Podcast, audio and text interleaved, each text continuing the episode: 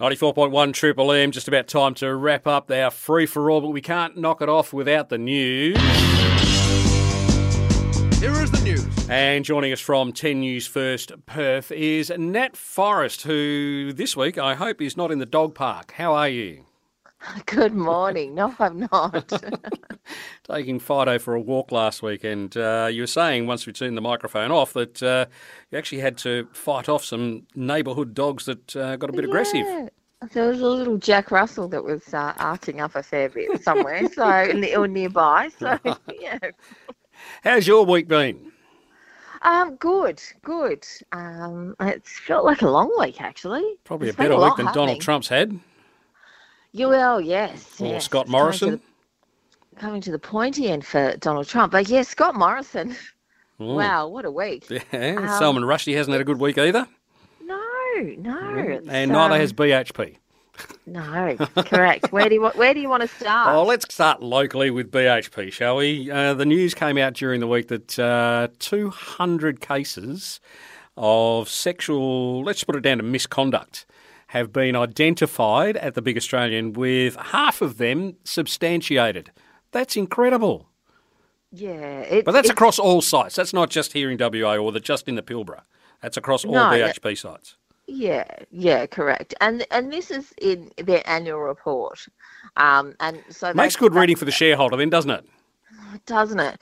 Um, they've res- unreservedly apologised to uh, all of the victims, but I mean, uh, 103 substantiated by the company.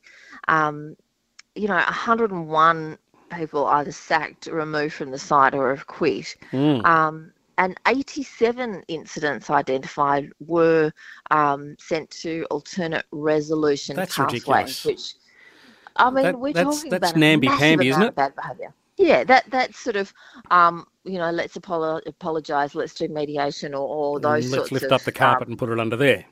Yeah, yeah. So I mean, this is a, a huge rise from the amount that they reported to um, the parliamentary inquiry that we had earlier this year Yeah. where they they only reported 73 um, sexual harassment reports, um, which we you know we saw that report enough is enough in June. So, I mean, uh, yeah, there are calls for um, you know quotas for more women on work sites, but why would you want to that's work? A, that's a soundbite, though, isn't it? That's coming out of the Minister Bill Johnston, and that's been, um, well, met, met with incredible silence from the big four miners. Uh, and even Libby Mettam's come out in the press this week saying that's ridiculous. How can you actually have gender quotas? And that's not going to solve the issue anyway. Yeah, and and to be perfectly honest, if you're a woman and there are all Yeah, these why would you? sexual harassment issues going on, why would you want to go and work on one of these work sites? Indeed. So I, I don't quite know what the answer is, but um, that, they've just got to start behaving. It, it, it can't be allowed to go on. Do you think it's one of these things that's culturally engendered? It's, it's just been going on for so long, and, and the fact that uh, women in the workforce, particularly with the miners, is a fairly new phenomenon, particularly out of the office and actually on site. That it's just uh, well, it's it's caveman tactics basically by the men. I, th- I think a part of the problem um, is FIFO work. Um, so, some of these men men have this notion, you know, I'm I'm away, I'm on a yeah, campsite, goes I'm away from away. family.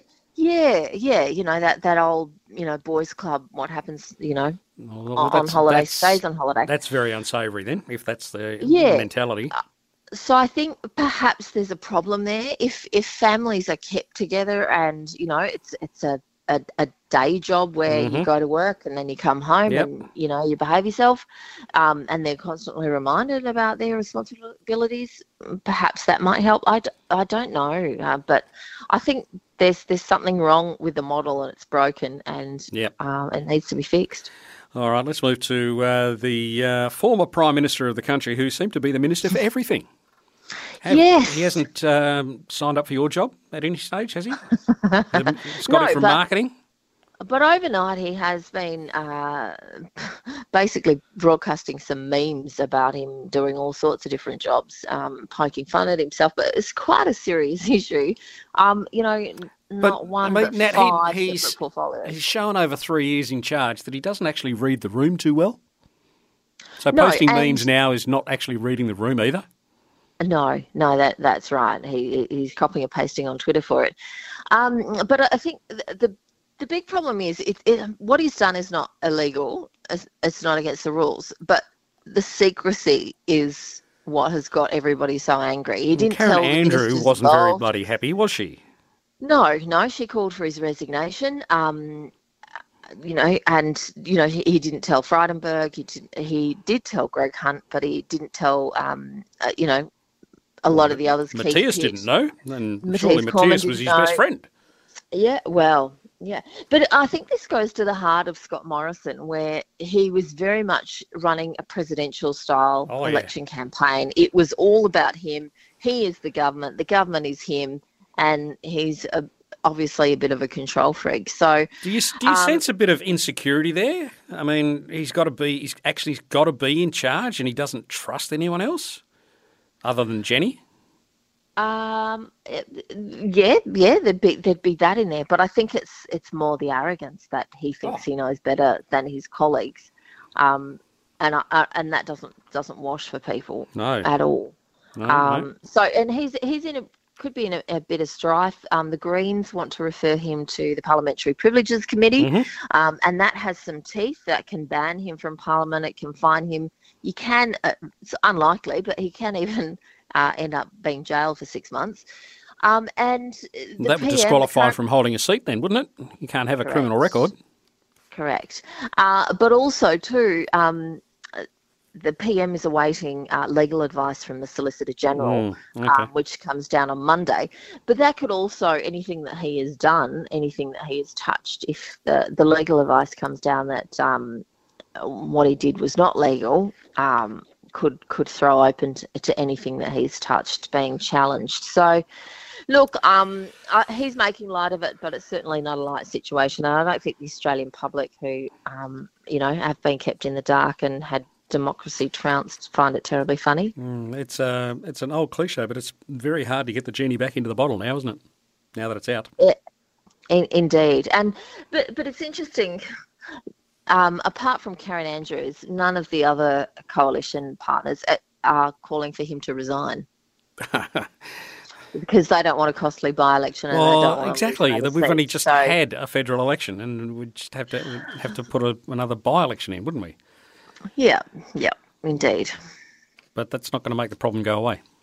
No, and and look, the coalition aren't happy. They they uh, you know have said that it may well have breached their coalition agreement. Now we don't really know because the coalition agreement is always kept very silent. But as a junior coalition partner, they're not happy either. So, uh, yeah, interesting times to be Scott Morrison. Uh, now, uh, it's been a bit over a week now since um, the British author Salman Rushdie was uh, stabbed on stage. He was about to do a speaking engagement in the US, stabbed on stage. The man has been arrested and charged. Uh, and it seems that he, he's on the mend. He's off the ventilator now, but he may actually lose the sight in one eye. Yeah, uh, and yeah, he may lose that eye. He was also uh, he's got arm damage and he's got wounds to his liver.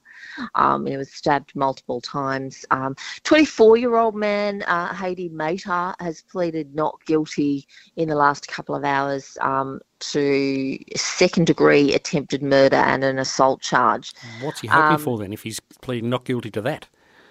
Well, that, that's a very good me, it's, question. it's everything. It's all on camera.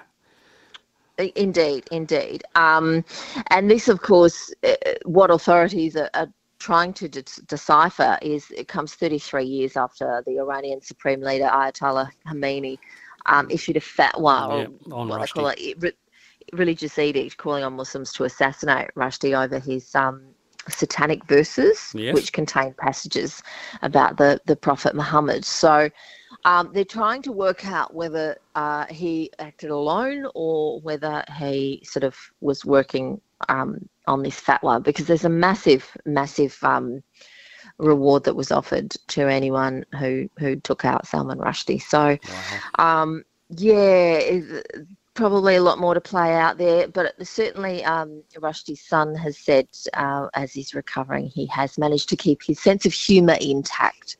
Good. So, but but interestingly, um, J.K. Rowling tweeted support, Yeah, she- and she's also been Targeted. Um, yeah. targeted. You know, somebody saying you're next, Wow. uh, which sort of raises this concern of you know freedom of speech. Surely we have freedom of speech. Well, you'd hope so, but uh, that seems to be on the wane over the last uh, few years with the um, cancel culture coming out. Yeah, indeed, indeed. So, um, I mean, Rushdie is known for being controversial. yes, but, and has um, been for the last 30 years. Yeah, yeah, Yeah. but uh, yeah, we certainly don't expect violence. That's for sure. No.